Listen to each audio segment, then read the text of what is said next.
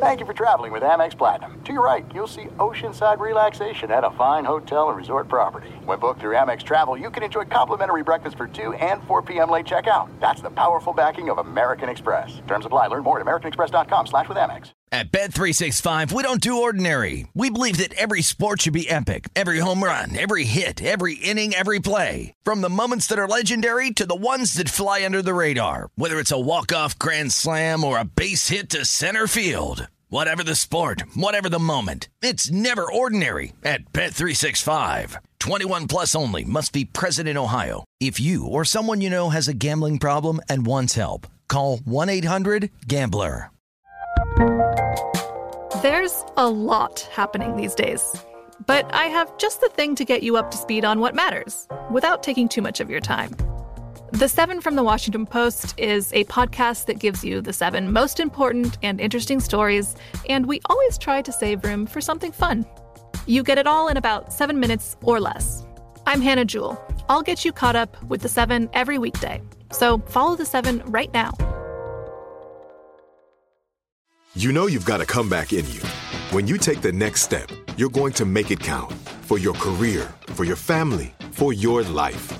You can earn a degree you're proud of with Purdue Global.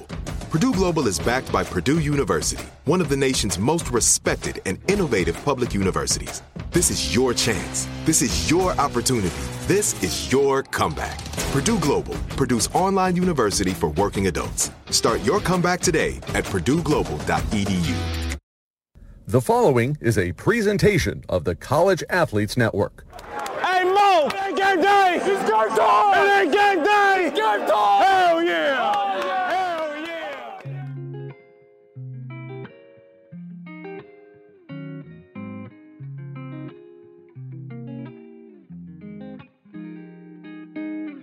What's up, Walkie Talkies? Welcome to Walkie Talkies podcast here on the College Athletes Network on iHeartRadio with the coolest walk on of the country. I'm your host, Noah Bono. You can follow me on Twitter and Instagram at snow.3, or you can follow Walkie Talkies podcast on Twitter, Instagram, and TikTok at WTZ Podcast for video highlights of every episode. And before I introduce today's guest, please be sure to subscribe to Walkie Talkies podcast if you like what you're listening to on iHeartRadio or whichever platform you listen to your podcast on. Okay, so today's inaugural episode of Walkie Talkies podcast, featured here on iHeartRadio, is with a former player from the Wisconsin Badgers men's basketball team who was a walk on on the team during some of the Badgers' best seasons in recent history from 2014 to 2018, Matt Ferris. So, Matt was in his freshman season when the team won the Big Ten regular season title outright. They won the Big Ten conference tournament.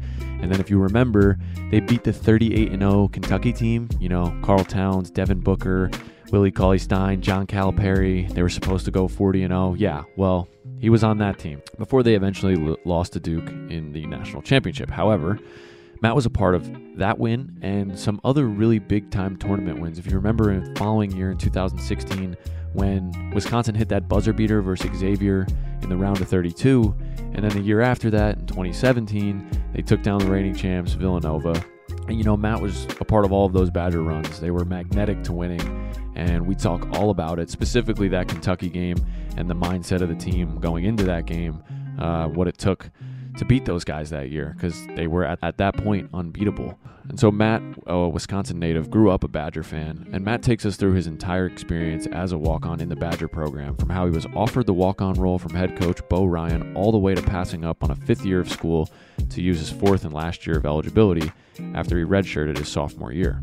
So the Badgers were fresh off their first Final Four appearance the previous year before Matt got there. Um, and then coming in as a freshman, he came into a program with sky high expectations. And he talks about the kind of role he played on these teams that were winning so much. A really interesting thing I heard Matt talk about was, you know, when he chose to become a walk on, there was this mentality inside of him uh, of just wanting to be a part of something bigger than himself. And, you know, that rang true with me because that was a lot of what went into my mindset as well when I chose to become a walk on. So, you know, on top of that, we talk about a ton of other stuff. You know, his transition uh, midseason with head coach Bo Ryan retiring uh, midway through his second year. You know, him playing with a few NBA guys and Sam Dekker and Frank Kaminsky and just being around them. And, you know, Matt also gives his opinion on the negative stigma that I believe kind of surrounds walk ons. Uh, he talks about the hardest part for him as a walk on uh, and just embracing the walk on mentality, you know, of selflessness and sacrifice and putting guys first. Uh, Matt touches on the craziest mid game bench moment that he can remember. That one was fun. And just overall, you know, we touch on at the end just what Matt learned uh, from the experience, what he took away from it. Um, you know, some key takeaways uh, that the experience of being a walk on, you know, gives you and, and gave to him, um, and the perspective it's given him, you know, that's helped him in life as well as you know, in his current job as a financial advisor. So really good stuff here. I, I bet you're excited for me to just shut the hell up already and uh, introduce Matt. So before I do, please make sure, again, you subscribe to Walkie Talkies podcast on whichever platform you listen to your podcast on. And with that being said, here's my full conversation with former Wisconsin men's basketball player Matt Ferris. Start from the top. I mean, you played at Wisconsin. You you came in there as a freshman. They were coming off a Final Four appearance. How did that even come about? You know, getting onto a team like Wisconsin that was just coming off the first Final Four run? Yeah, it was, uh, you know, my recruiting process was, I don't even know if you could call it a process.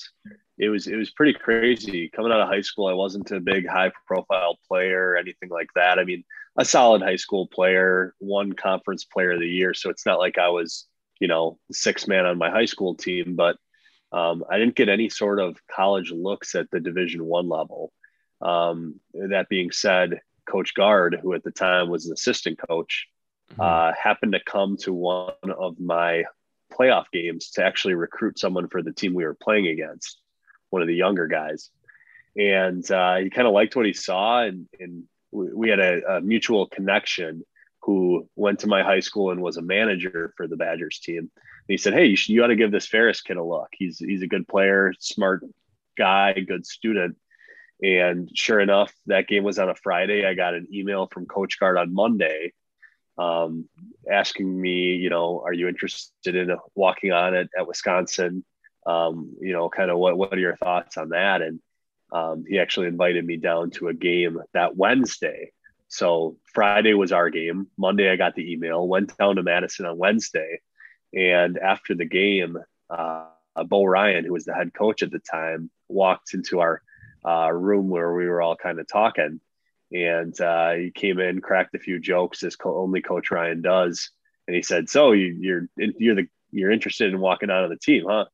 I'm like, "Yeah, that would be a dream come true. You know, I'm I'm from Wisconsin. That would be outstanding." He goes, "Well, we'd love to have you. We got a spot for you. Just let us know yes or no." And that was it. So it was wow from Friday until that following Wednesday. Um, never received a, a single thing of mail from them um, it was really just uh, quite the lucky coincidence. But um, yeah, it, it, and you know, it, it was uh, it was a dream come true for sure. That's special. So you com- kind of committed there probably midway through that Wisconsin year before they even got to the Final Four. So when they get into the Final Four that year, you're watching as like a holy shit, I'm going to be on this team next year. it's for real. You know, it was crazy. Uh, I kind of, you know, I'm a kid from Wisconsin, so I would watch the team regardless, and I, I mm-hmm. have always been a Badger fan. Um, but knowing in the back of my mind, like, hey, those are going to be my teammates next year. Um, yeah. that was that was pretty crazy and, and really special. So yeah, it was in uh, I believe February that I committed. They were still in their regular season. Um, but then to watch, you know, Frank Kaminsky and Sam Dekker and those guys, Ben Brust, lead the team to that first Final Four, thinking, hey, you know, a lot of them are coming back and, and I'm going to be on the team. That's going to be something special. Yeah. So what was it like you know, when you kind of got to campus, I don't know if you got there in the summer for summer workouts or if you showed up in the fall, but when you got there, obviously the expectation, you know, around town was very high because they were just, you mm-hmm. know, entering the peak of their powers. Obviously, you guys make the national championship that your first year. So what was it like kind of just being being inserted into that like right off the bat? It was crazy, man. It was uh there were high sky high expectations and I think everybody on the team and in the program knew that um, you know, and me being a freshman, not understanding kind of the world of college basketball, it was pretty surreal. I'll tell you one story. The, the, the first moment when I realized, you know, how special we had something and, and how cool it was to be a part of it was that summer we were there for summer workouts and in our locker room, as I'm sure you have at Duquesne, Duquesne, right? Mm-hmm and yeah, like you have at Duquesne, you've got kind of a lounge, a player lounge area with some TVs. And we were sitting there after one of our summer workouts one day, just kind of chilling out on the couches and we were watching Sports Center and sure enough it popped up college basketball preview and the first clip we saw was Frank Kaminsky and I look over to my left and there's Frank sitting on the couch. that was my first holy shit welcome to college basketball moment. Oh, um, yeah. But yeah, we for sure knew the expectations were high and um, you know we came a little one step short of, of what we were expecting to do. Uh, but all in all, it was it was quite the surreal experience. Yeah, for sure. Um, so we can get right into that. I mean, like you come in your first year, and as a walk on, what kind of role did you play on that team? Obviously, the aspiration and the goal was, you know, we're going for a national championship. So when you kind of came in, you know, like you said, you were a freshman, a little bit different for you, college, all in all. But you know, how long did it take you to kind of understand your role on that sort of team? You know, as a walk on. Yeah, I think uh, you know, I think all walk-ons kind of go through the same thing. You kind of have to take a step back back from where you were in high school because in high school, you know, even walk-ons at a college level were kind of the guy in high school and a high-level player for their team. But on any successful college basketball team, everybody needs their own role. And as a walk-on, my role, as many walk-ons are, is uh, to prepare the team as best as I can on the scout team and to be a net positive for the team. And that can mean a lot of things. It doesn't mean, you know, scoring 10 points a game or, um, you know, being a nuisance on the scout team. There's a lot of things that, to it. It's, it's staying out of trouble off the court. It's getting good grades in the classroom so the coaches don't have to worry about you. It's pushing others to, you know, achieve both in practice and in school. Um, and I believe that I, I really filled my role well. Um, mm-hmm. I like to tell people, you know, all my teammates, they went uh, to school to play basketball and they had to do school on the side. I went to school and I did basketball on the side. but um, it was really just about working hard, pushing people to be the best they can, and, and really creating that net positive for the program. That really was that was my role. That's awesome. How long do you think it kind of took you to be aware of that? Did it click right away, or was it kind of like a progression year in, like after each year? Yeah, I would say it was. Uh, I kind of I kind of got to it um, I would say that first summer, you know, like I really got hit in the mouth with, you know, the the reality of, of college basketball. And uh, I believe I, I didn't probably fully settle into my role and really understand kind of how I fit in the big puzzle of it until probably halfway through my first year. Um, you know, going into that summer, I always, you know, I was ready to compete and I competed all four years. It's just, you know, at the end of the day, these guys who you know the scholarship players they're there for a reason. They're a real deal. And right. three of my teammates made it into the nba and there's a, there's a good reason they're there. Mm-hmm. um, it's because they're special players. They're extremely talented and they work really hard. But um, everybody needs their role. And uh, yeah i would say probably in the first year what do you think was different like in the beginning for you that you ultimately changed like what what were you going in there every day like you know doing that you when you picked up on your real role you kind of stopped doing um, halfway through the you year? You know, I, I, don't think that anything really stopped. Um, you know, I, I work the same. I work just as hard. I uh, I push guys just as hard, but it's just it's it's more of the psychological mm-hmm. aspect of it of of understanding like, hey, this is where I fit. You know, my kind of role in the team was to be an uplifting, uplifting, positive guy who uh, worked hard in practice, pushed the guys, and, and took care of stuff in the classroom as well. And um, you know, just kind of understanding that, you know, that's my role and I got to do it the best I can. Yeah. So overall, what was the walk on experience like specifically at Wisconsin? You know, you're every day, four years there. Was it a net positive for you? Was it maybe a little bit more negative? I mean, you know you guys did so much winning that it was probably hard for that experience to be any bit of negative, but you know, maybe, maybe inwards, um, in the team stuff, maybe there was some stuff going on for you personally that you felt could have maybe been different for you as a walk on. What do you think? I will say that it was the best decision I've ever made. hundred percent. It's, uh, you know, you look back and I think as a walk on, there's those dog days of practice in the fall when you have 32 practices before your first game and you're not getting a scholarship. All right, stay right there for us, Matt. When we come back from break, Matt's going to talk to us about just what it was like when head coach Bo Ryan left midway through his sophomore season. And he's going to take us into the Wisconsin locker room leading up to their big Final Four game where they took down 38 0 Kentucky. Again, you are listening to Walkie Talkies podcast with the coolest walk on in the country, myself, Noah Bono, here on the College Athletes Network on iHeartRadio. You can subscribe to the podcast on the iHeartRadio app or whichever platform you listen to your podcasts on. You can also follow the podcast social media pages at WTZ Podcast on Twitter, Instagram, and TikTok. And you can follow myself on Twitter and Instagram at snow.3. All right, folks, stay with us. We'll be right back. This is it. We've got an Amex Platinum Pro on our hands, ladies and gentlemen. We haven't seen anyone relax like this before in the Centurion Lounge. Is he connecting to complimentary Wi Fi? Oh, my! Look at that! He is! And you will not believe where he's going next. The Amex dedicated card member entrance for the win. Unbelievable. When you get travel perks with Amex Platinum, you're part of the action. That's the powerful backing of American Express. Terms apply. Learn more at americanexpress.com slash with Amex. At Bet365, we don't do ordinary. We believe that every sport should be epic. Every home run, every hit, every inning, every play. From the moments that are legendary to the ones that fly under the radar. Whether it's a walk-off grand slam or a base hit to center field. Whatever the sport, whatever the moment, it's never ordinary at Bet365. 21 plus only must be present in Ohio. If you or someone you know has a gambling problem and wants help, call 1-800-GAMBLER. The best conversations I have with my colleagues are the ones that happen when no one is looking, when we're not 100% sure yet what to write. Hopefully, having conversations like this can help you figure out your own point of view. That's kind of our job as Washington Post opinions columnists. I'm Charles Lane, Deputy Opinion Editor. And I'm Amanda Ripley, a contributing columnist. We're going to bring you into these conversations on a new podcast called Impromptu. Follow Impromptu now, wherever you listen.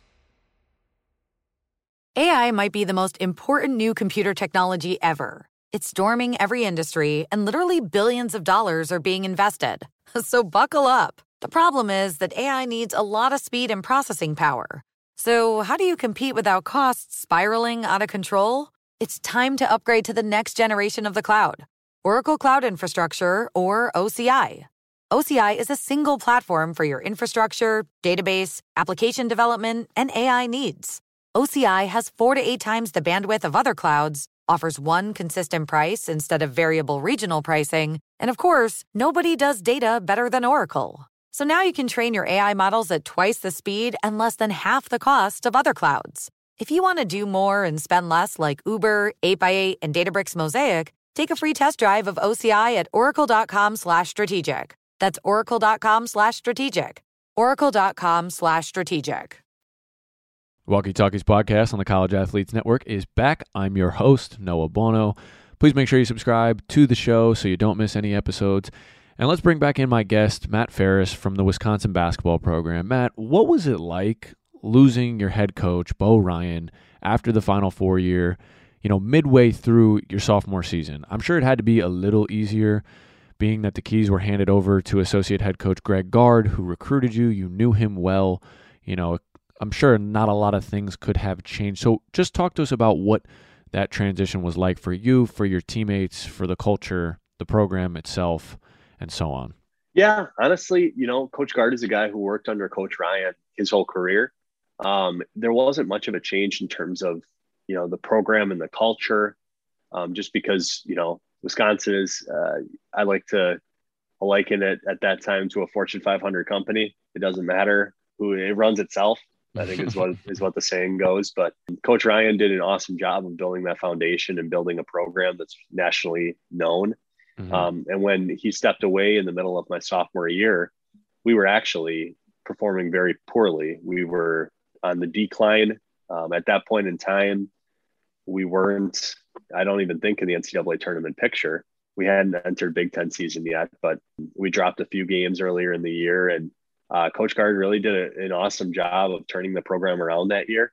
Um, we went back to our fundamentals. And for me personally, not much change. You know, I, I was you know, kind of still in the same role on scout team and, and doing my job in the classroom. But our team kind of rallied around Coach Gard that year. And sometimes adversity really brings out the best in people. And that year it, mm-hmm. it definitely did. And uh, eventually we made it to the Sweet 16. And honestly, you know, we were one player out, one play away from making it to the Elite Eight.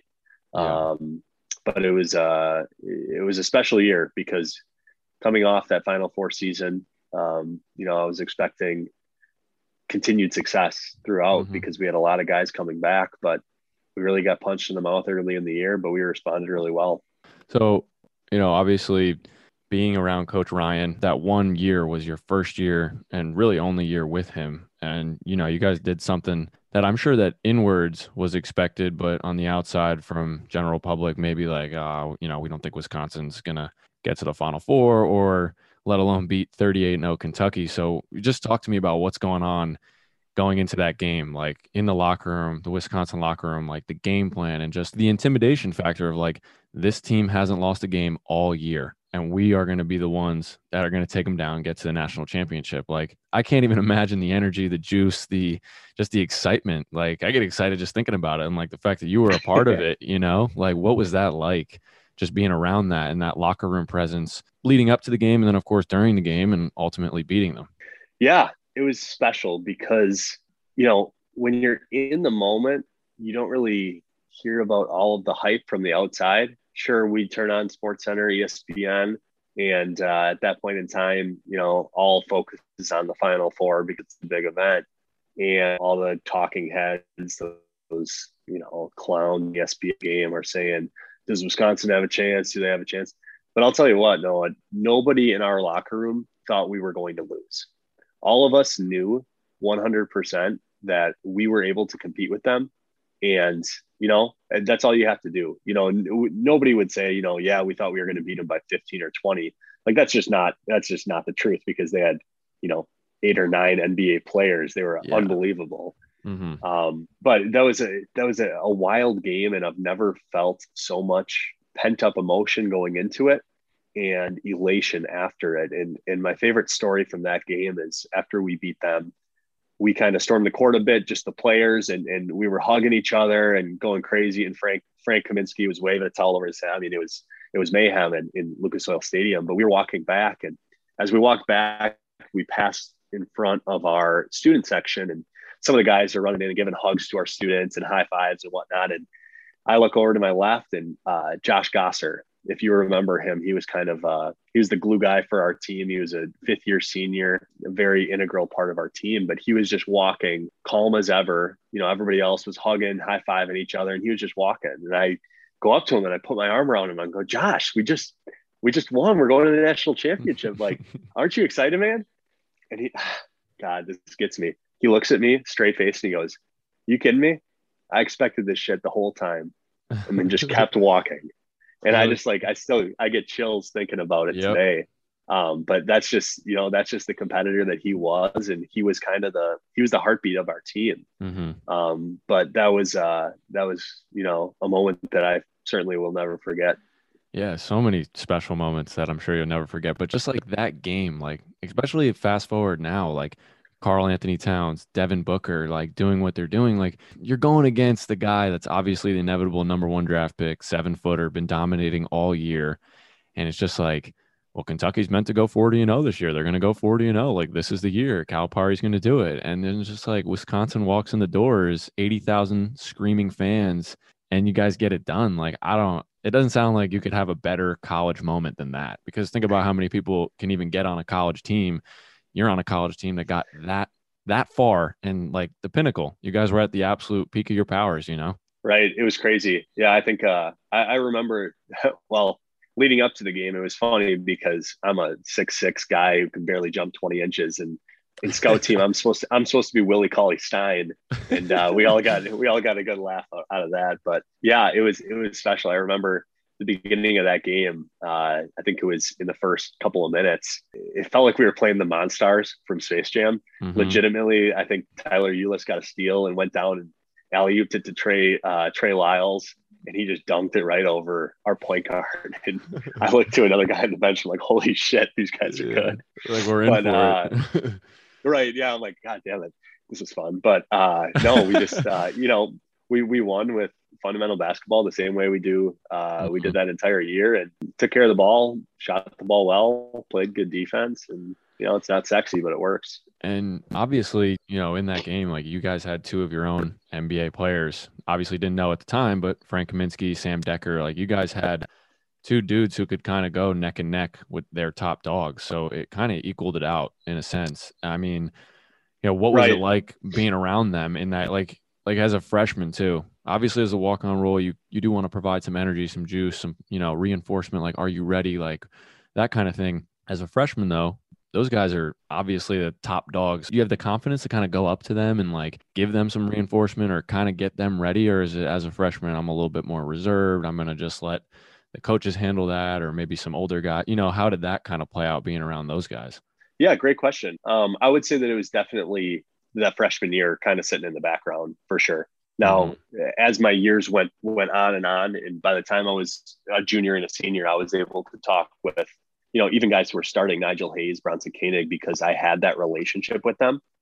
Um, but as a freshman, no, I, I definitely wasn't getting in Frank's ear, being like, "Come on, Frank, like you got this, man." He was just looking at me and be like, "Who the fuck are you?" Like, no, I'm just kidding. Frank was Frank's a good guy and a good friend. He would never uh, demean me like that. But um, those guys, Frank and Sam especially, um, even though they were in college, they they were pros. You could tell the way that they handled themselves, the way that they handled their basketball, their bodies, um, their workout regimen. Like those guys were pros. You could tell it Yeah. before they even got their first contract. Um, they Right. just handled themselves different than everybody else.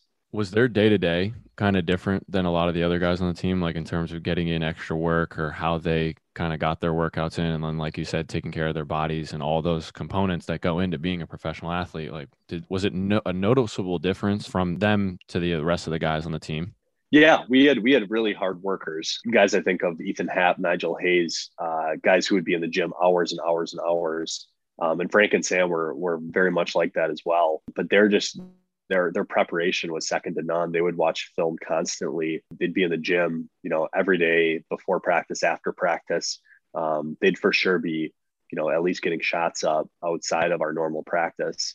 And you know, that's that extra work you could tell goes a long way because by the time March came around, those two were playing, you know, their best basketball of the year. Yeah, for sure. You know, it's just special that you got. I feel like special is going to be the most common word used because a lot of your experiences and your moments and just people you've gotten to be around and ultimately like be friends with, you know, like you said, have lifelong relationships with these guys, very special. And I'm sure to follow their journeys, you know, knowing that they're inevitably going to get drafted, uh, especially after that run, it's probably just been amazing, you know, to bring it back to yeah, we went to a national championship together because you know smaller programs like us, like the goal is always just like let's win uh, our conference tournament and you know let's get to the tournament. Because then it's always just like you're with that team forever, like that team is locked in forever. Like when you're playing on you know the Big Ten stage and you're climbing that ladder in the NCAA tournament and you're you got there the year after the first Final Four, but they you know they came in hungry that year because it was like we want more, we want to taste that again, and so then they get there and now and then you get to a national championship and i know it probably stings you know not ultimately winning that game but regardless like it's a final four team like the final four is kind of like i don't, I don't want to obviously call it the end goal but it's like when you reach the final four it's like dude we did it you know like it's got to be just something that you'll think about remember and cherish probably forever Absolutely. Yeah, that's a hundred. It's a hundred percent spot on. That's something that, um, you know, and, and it comes in scale too. You know that that team, you know, will will definitely be one that you know we'll have that the rest of our lives. But we even think about you know the Sweet 16 teams that followed. Um, that a lot of those same guys were on both teams, and and we'll still remember those as well. Um, but we'll also remember the conference championship we won that same year. Um, we beat Michigan State in overtime to win that, and uh, yeah, it's all it's all special moments and things that really do bond you for life. Yeah, for sure. And I mean, we're talking about the national championship game and and getting there, but like you got you had your first three years many moments in the tournament and your conference tournaments. Like you you guys beat the reigning champ Villanova in the round of 32. Uh, Bronson hits the buzzer beater. Uh, I think that it wasn't the same year; it was the year uh, after. And Year after, yeah, right. yeah. So like one of my questions is like, what's the craziest moment that you can remember? Just going absolutely batshit crazy on the bench. I would say the the one moment itself was definitely Bronson's shot against Xavier. Um, It had to be. I that- had that had to be the answer. it was probably insane. Unbelievable. Yeah, that was just that was so crazy. And, and the craziest moment is that when the ball left his hands, standing sitting there on the bench, we knew it was going in. and like this was a tur- turnaround three pointer with two hands in his face, like. But like, of course, it was going to go in. Like that, Yeah, that just doesn't March. miss, Yeah, right? March. But yeah, that was definitely the craziest moment. Um, I would say the craziest uh, game or event was definitely Kentucky. Mm-hmm. Um, but that moment itself was was really awesome. Yeah, what's it like sitting? I mean, you got courtside seats to the most popular game of the year. Like, what is that like sitting there and there's 70, 80,000? You're in a football stadium. You know, I always say, like, people don't understand that an NBA finals game is at max only played in front of 22,000 people. Like, college, these student athletes were playing two games, if you got lucky to make it to the championship round, in front of 80,000 fans. Like, you're in front of 160,000 people, two different, you know, total. That's insane. So, like, you're in the middle of that and you're looking up and you're looking around. Like, it had to be insane. It had to be nuts. It was it was crazy. It was like honestly surreal. And you've got the the floor which is a bit elevated, and Right. I made I made sure to to take moments during that and just look around and soak it all in because yeah, I've never seen number one, I've never seen that many people in one place. But number two, I've never had that many people there for us. And it's like it's just crazy to, to realize it because the the guys in our team, like we're just a bunch of kids, a bunch of goofballs. Like if these fans who kind of like idolize, I don't even know if they're if that's the right word, but look up to these players and it's like, oh, it's just like Frank. He's you know, he's he's funny, he's goofy, he's A regular dude. um, right, regular guy. But um, you know, obviously the we gave the fans a good season to remember, and uh, Mhm. yeah, it was it was it was pretty surreal. What was it like for you guys, like going into, you know, obviously after losing to Duke, like losing Frank, losing Sam, going into that following year? I'm sure guys were still hungry and the expectation was still really high. You know, how did the team kind of make it shift? For me, I remember thinking like, "Oh, we made it to the national championship my first year. It's got to be all downhill from here." Um, and I say that as a joke, but but realistically, I mean, like that's like that's the honest truth. But uh, you know, we had we had guys who did have a lot of experience. Zak Showalter, Nigel Hayes, Bronson Koenig were all coming back that next year, and we knew we had a solid team. Um, I don't remember if we were ranked in the preseason or not, but we knew we'd have a solid team and, and be able to compete well. Um, Mhm. You know, it does suck to lose, uh, you know, national player of the year and another guy who was a lottery pick. Um, but we knew we could compete and we knew we'd be, you know, right there. And the way that we play at Wisconsin, fundamentally sound, taking care of the ball, like we can compete with anybody, you know, regardless of their talent level Yeah. and uh, you know the expectations were still high because that's just you know how we hold ourselves at Wisconsin is is to excellence and to being able to compete every game and and we did that for the next two years. The first year was it was a little tough to think through. Um, you know, going from a national championship team, you know they're not they're going to lose they lose two of their guys and how are they going to be? But we proved it. We proved to everyone, you know, that we can still compete. And then that following year as well, made it to the Sweet 16 again and, and lost on that last second Chiozza buzzer beater in the Sweet 16 to Florida. Yeah. Um, it was it was just uh, you know two really solid years back to back. That honestly, one or two plays go our way, and we're in elite eights in both games. Yeah. I mean, you experienced the highs and the lows. Like you were kind of were there for every little good thing and every little bad thing. I mean, you had the high and the low in back to back games, the high of beating Kentucky and then the low of losing in the championship game. Um, I didn't really Right. ask you much about the championship game. Like, We could any- skip that. We could we could skip that. I'm just kidding. No, no, no, no, no. I, I totally understand. I don't even want to make you relive it. no, Um, I'm just kidding. What's crazy about uh, the championship is that I've actually never went back and watched it, um, start Yeah. to finish. Like Mhm. I, I, I've seen it on TV before. It'll be on like Big Ten Network or you know ESPN Classics, but um, I've actually never gone back and watched it. Um, I don't know. It's it's not that I'm salty or anything. It's just uh, you know you don't really want to relive one of the days that um, yeah. your your heart got broken. But no, it was uh it was a it was a hard fought game and and from what I can remember of it, honestly, it was it went so fast. Um, it's hard for me to remember, you know, specific plays out of it, but we competed really well. And at the end of the day, they just made a few more shots than us, and you know, that's how it goes. Don't you just hate that Grayson Allen was the guy that kind of ignited it? I bet that really bugs you guys. It it does. It it, tug, it tugs at the heart a bit because he wasn't even like he wasn't even that good at the time. You know, He he's was just a obviously a, good player. Yeah, he's a good player. He's an NBA player, but I don't. I think he was their sixth man. Mhm. And for him to just come in and yeah, just really spark it. He had a couple steals, couple dunks, couple threes. Yeah, I feel for Matt as a Bucks fan. Fortunately, though, Grayson's actually been a pretty good addition to their team, regardless of his continuous antics. The latest one with breaking Alex Caruso's wrist, but. Please make sure to stay with us. When we come back, Matt's going to talk to us about what some of the differences were for him as a walk on versus some of his scholarship teammates and what that dynamic was really like. Again, I'm Noah Bono, and this is Walkie Talkies Podcast here on the College Athletes Network on iHeartRadio. You can subscribe to the podcast on the iHeartRadio app or whichever platform you listen to your podcasts on. You can also follow the podcast social media pages at WTZ Podcast on Twitter, Instagram, and TikTok. And you can follow myself on Twitter and Instagram at snow.3. All right, folks, stay with us. We'll be right back. This is it. We've got an Amex Platinum Pro on our hands, ladies and gentlemen. We haven't seen anyone relax like this before in the Centurion Lounge. Is he connecting to complimentary Wi Fi? Oh, my! Look at that! He is!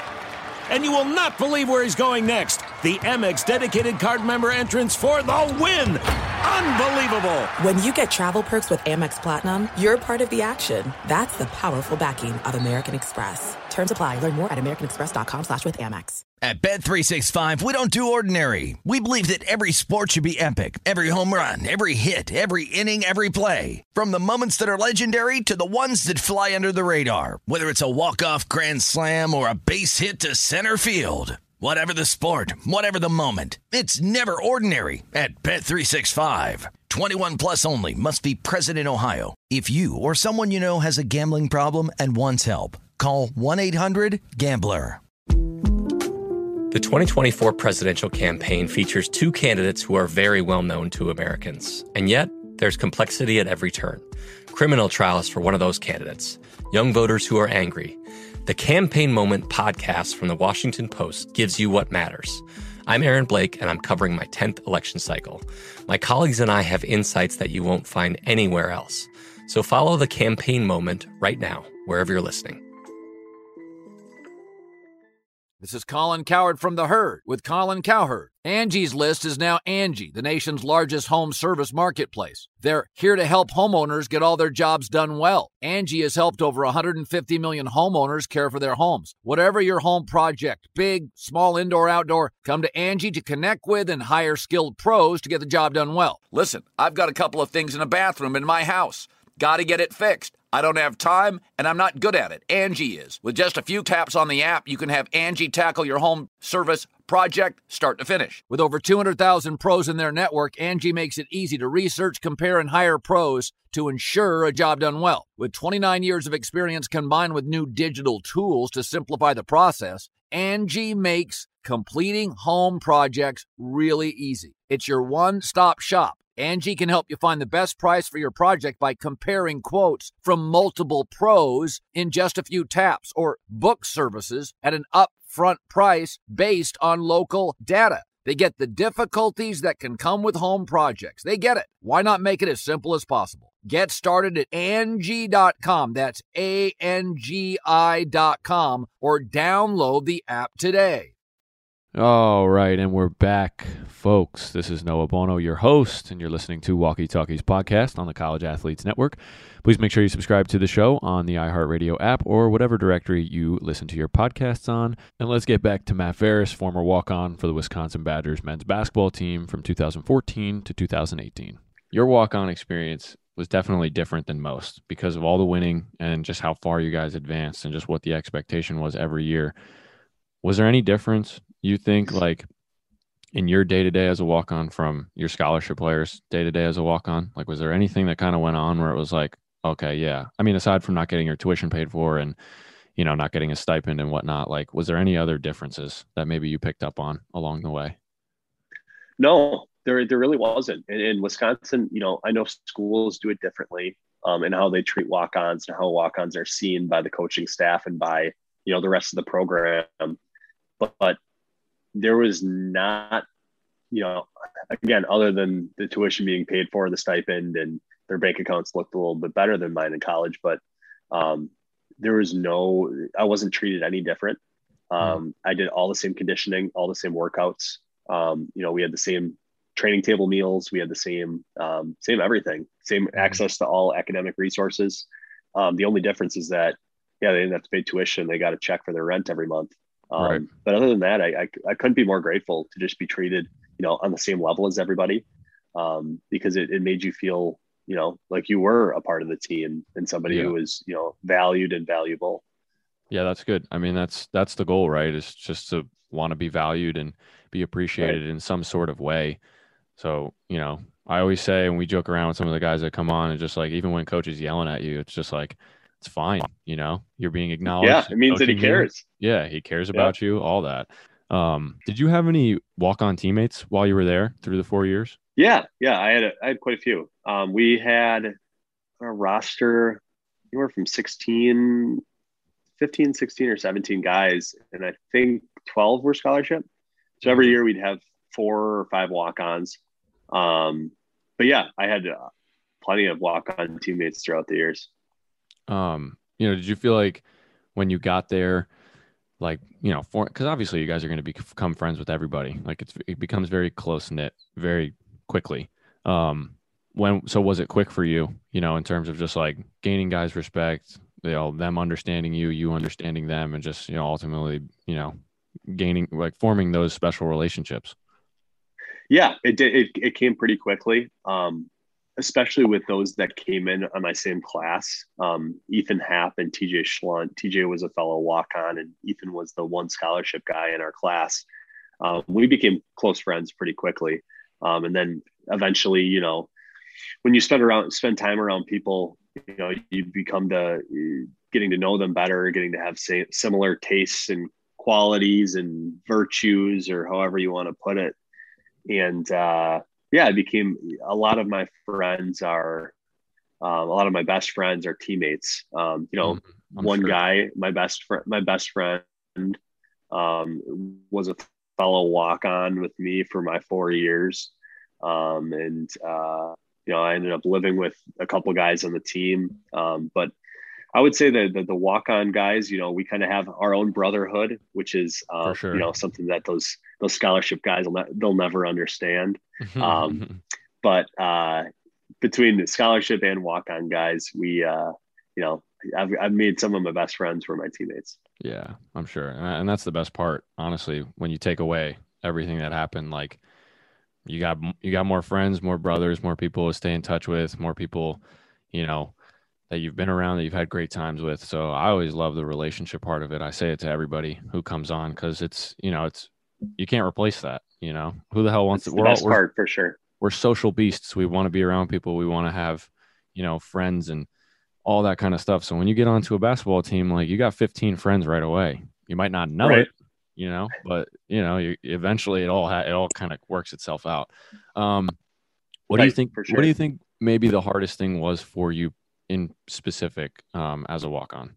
the toughest the toughest part was you know when you put in work for something you like to see a result right? It doesn't matter if it's in school or if it's in the weight room or if it's on the court. And the toughest part for me was was all those tireless countless hours that we put in and you didn't really see a tangible result. So for example you know you're at practice every day busting your tail working hard and you, what's the result of it? You know the team might play a little bit better they might be a little bit better prepared um, but at the end of the day for me that equates to maybe 30 seconds every 10 games that was the, that was the toughest part was all of the work that was put in that seemed at the time that it wasn't being rewarded but Mhm. in the long run and taking a step back i realized that it really was because it was it was helping me better myself Mhm. and to better the team um, but the toughest part was definitely you know what we were talking about earlier the 40 hour a week unpaid internship that we were working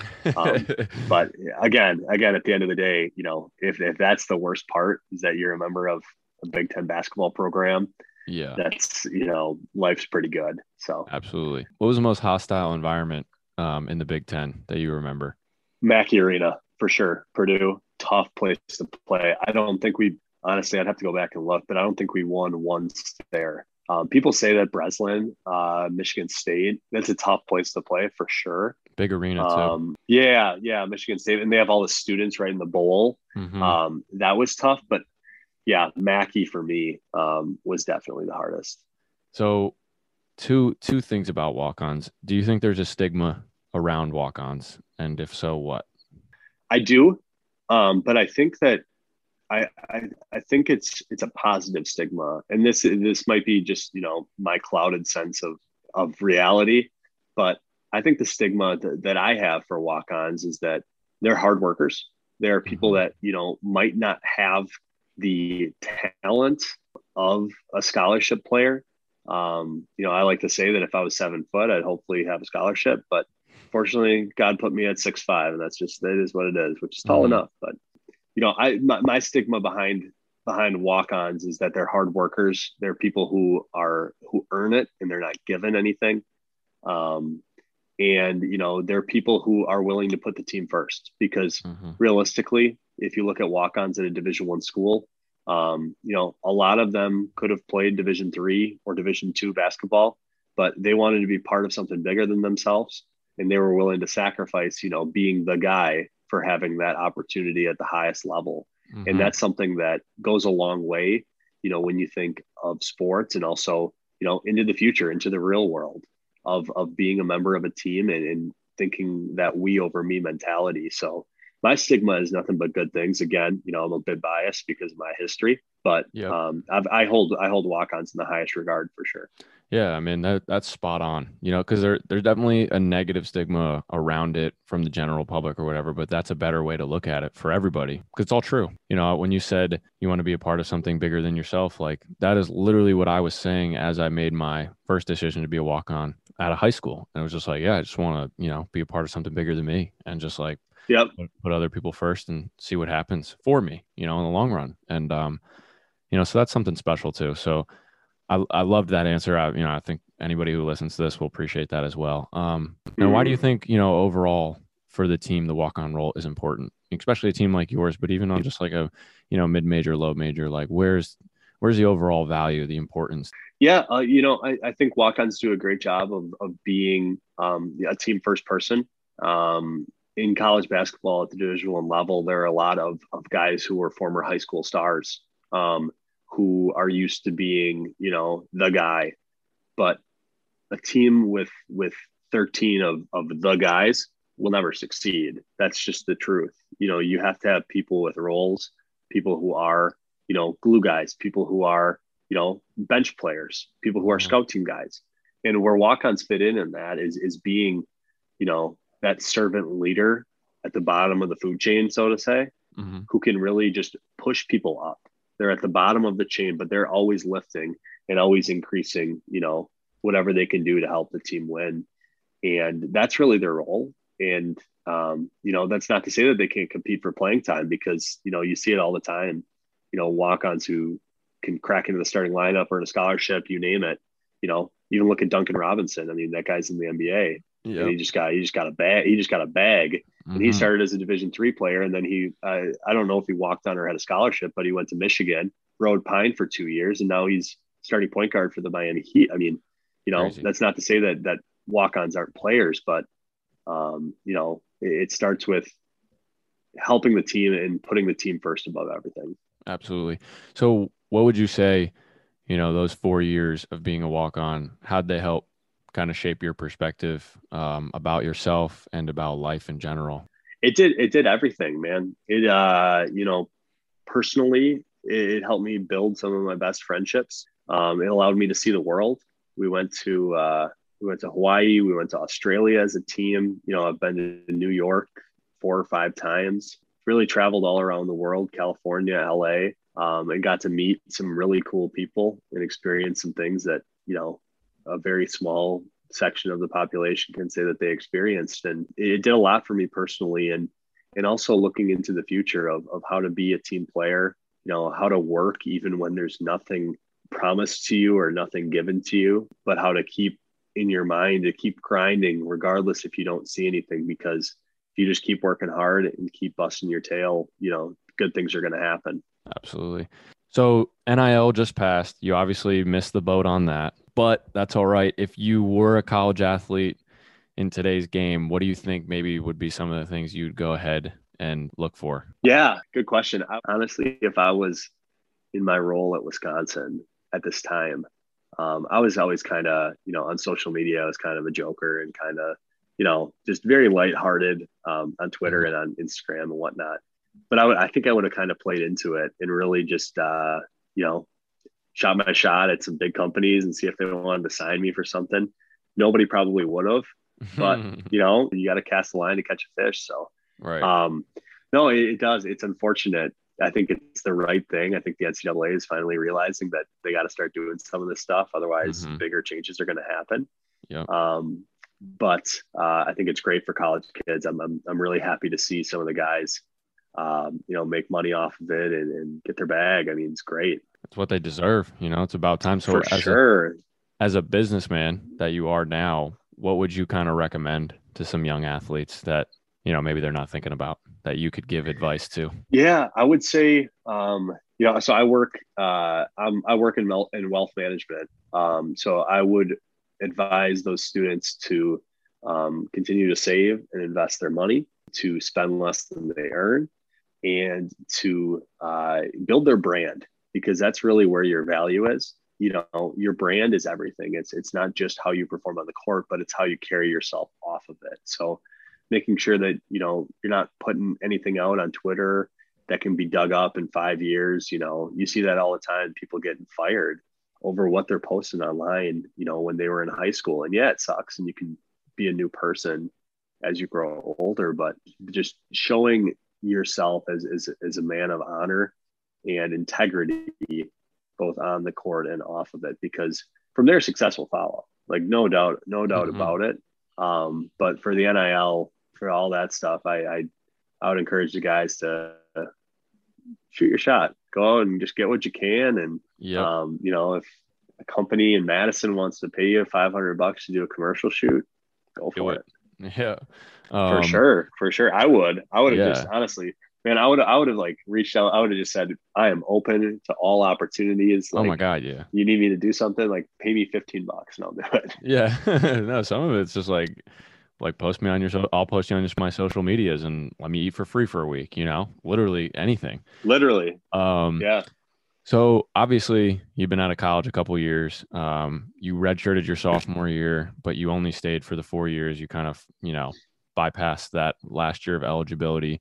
Um, do you regret that at all? And like now that you've been out of college for a number of years, like what about that sort of team environment um, and all the winning and just being around them do you miss the most?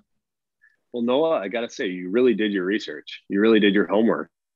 That's uh, that's impressive, man. Um, Mhm. Catching on my four years, but with the red shirt year, yeah, that's good. Um, yeah, so I made that decision uh, to red shirt, um, knowing that you know it would just buy me potential time um, if I wanted to do a fifth year.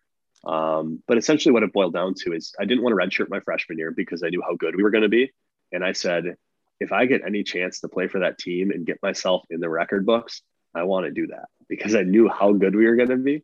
Mhm. Um, and honestly, you know what?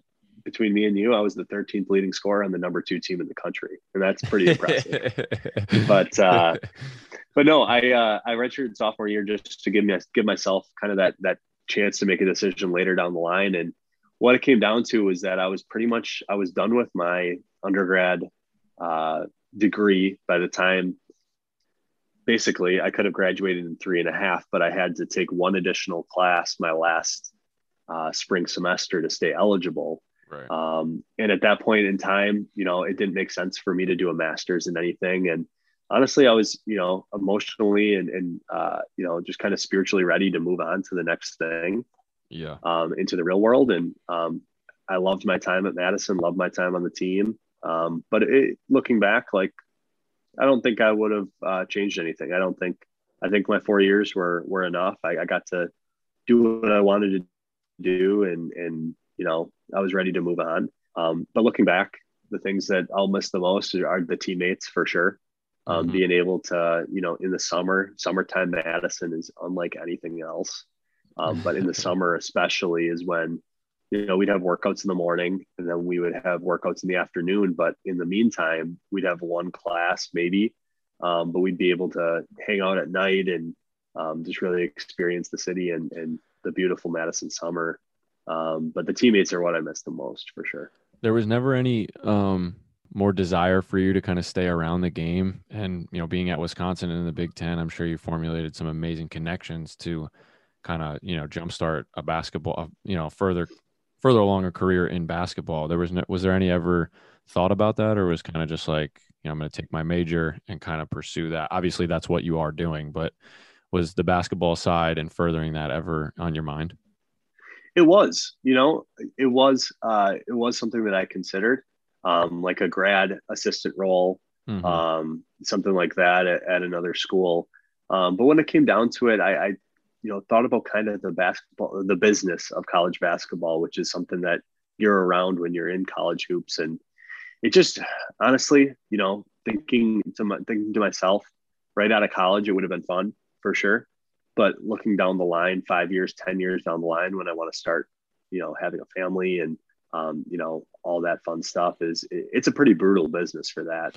You know, yeah, it it's late mm-hmm. nights, early mornings, you're gone on weekends, you're traveling overnight. And it's just something that I really enjoyed at the time when I was, you know, playing, but it wasn't something that I imagined myself doing full time into mm-hmm. the future. So that's kind of why I didn't pursue it more. Um, but for the right person, for somebody who lives, breathes, and, and goes to sleep thinking about basketball, mm-hmm. um, it, it, really set me up for a good opportunity for it, but just not something that I wanted to pursue. I'm sure there was some wavering back and forth between it, but like, was there ever any dwindle, um, dwindle down from your four years as each year went on for your love of the game, where it was like, you know, maybe I don't like this as much as I did my first year, as much as I did my you know, in high school. Was there any, any ever any ever of that. Am I saying that backwards? Was there? you get what I mean. I know what you mean. Um, and I would say, yeah, there was for sure. Um, it's it's something that people don't talk about as much. Um, but there definitely was. By the time my my my last year came on, um, the whole the whole picture of it, it, it kind of dwindled dwindled down. Um, kind of the appeal. Um, I still love basketball. I love watching basketball. I, I play it occasionally. Um, but it, it really kind of each year it became kind of more more and more of a job versus you know uh, an opportunity or um, you know a passion. And that's not to say that i didn't enjoy it because i did but it definitely did um, in my in my fourth year um, compared the fourth year to the first year and there was some some noticeable declines in, in my passion for it but Mm-hmm. You know, that's not to say I didn't work as hard because I did. Yeah. Um, mm-hmm. It just, it, you know, it, it did kind of lose its its shine. I feel like with walk-ons, it kind of it's kind of how it ends up. The ball ends up rolling for us. It's just like you put in that constant work every day for four, maybe five years, and you get to the end of the line, and you're like, "Yeah, I'm I loved it, but I'm good now. You know, see you right. That's seeing another exactly basketball. exactly, and that was exactly kind of my thoughts um, mm-hmm. with staying for my fifth year or graduating after four and being done with it. I was like, you know what, I had my fun. Yeah, and it was great, but it's time to move on. So, last question before the quick hitters: If you're a recruiter and you're talking to incoming high school guys, why Wisconsin? Wisconsin.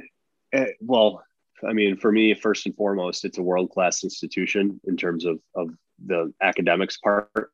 Yep. And when you think about college basketball, a, a, very, very small percent go on to play professionally. And even those that do play professionally, it's not an end all be all. So you got to be thinking into your future and thinking 10, 15, 20 years down the line. With a degree from Wisconsin, you can do whatever you want.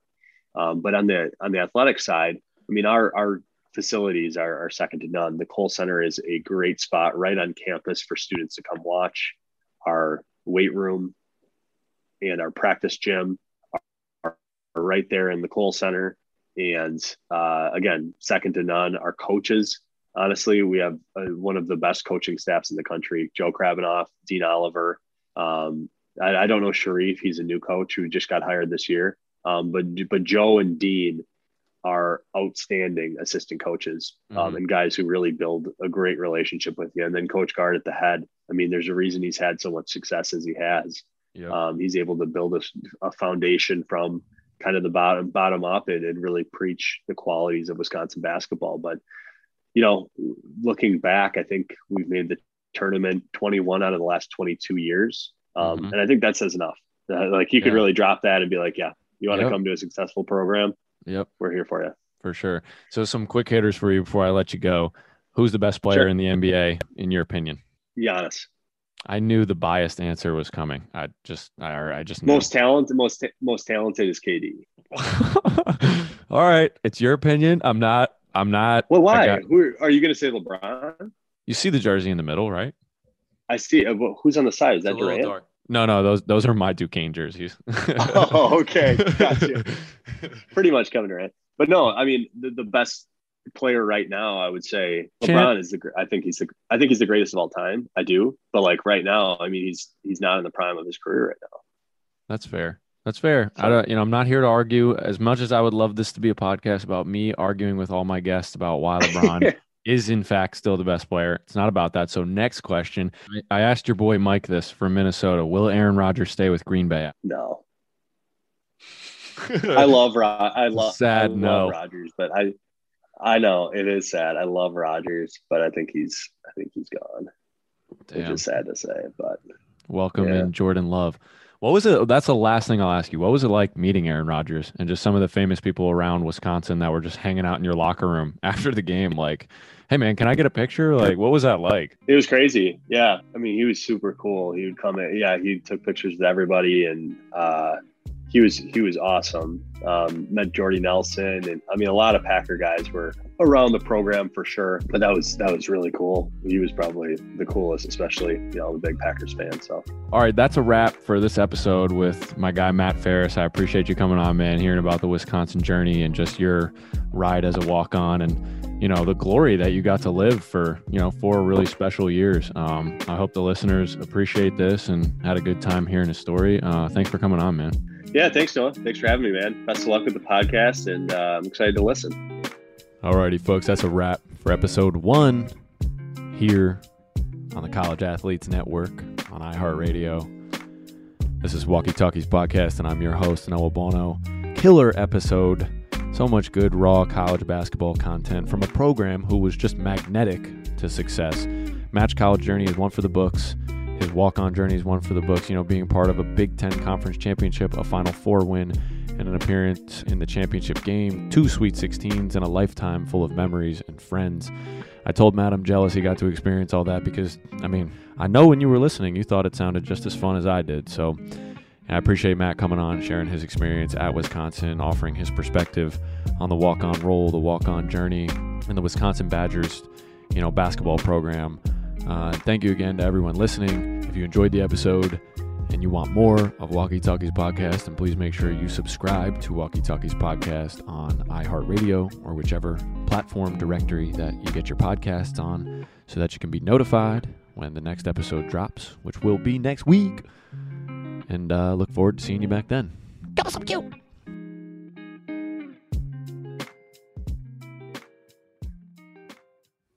This has been a presentation of the College Athletes Network. At Bet365, we don't do ordinary. We believe that every sport should be epic. Every home run, every hit, every inning, every play. From the moments that are legendary to the ones that fly under the radar. See for yourself when you sign up today and get $150 in bonus bets when you bet just $5. Whatever the sport, whatever the moment, it's never ordinary at Bet365. 21 plus only must be present in Ohio. If you or someone you know has a gambling problem and wants help, call 1-800-GAMBLER. Terms and conditions apply. I'm Katya Adler, host of The Global Story. Over the last 25 years, I've covered conflicts in the Middle East, political and economic crises in Europe, drug cartels in Mexico. Now I'm covering the stories behind the news all over the world in conversation with those who break it. Join me Monday to Friday to find out what's happening, why, and what it all means. Follow The Global Story from the BBC wherever you listen to podcasts. If a new house is on your wish list in the next five years, grow your savings faster and experience your dreams with an Ohio Homebuyer Plus account from Kemba Financial Credit Union. A savings account specifically designed to save for a new home where you can earn 7% APY, a $500 matching bonus, and a $1,500 mortgage closing cost credit. Learn more at Kemba.org. Offer expires March 31st, 2025. APY equals annual percentage yield. Restrictions apply. NMLS 292230. Equal housing lender. Federally insured by NCUA. Okay, round two. Name something that's not boring. A laundry? Ooh, a book club. Computer solitaire, huh? Ah, oh, sorry, we were looking for Chumba Casino. That's right. ChumbaCasino.com has over 100 casino style games. Join today and play for free for your chance to redeem some serious prizes. ChumbaCasino.com. No purchase necessary. Full prohibited by law. 18 plus terms and conditions apply. See website for details.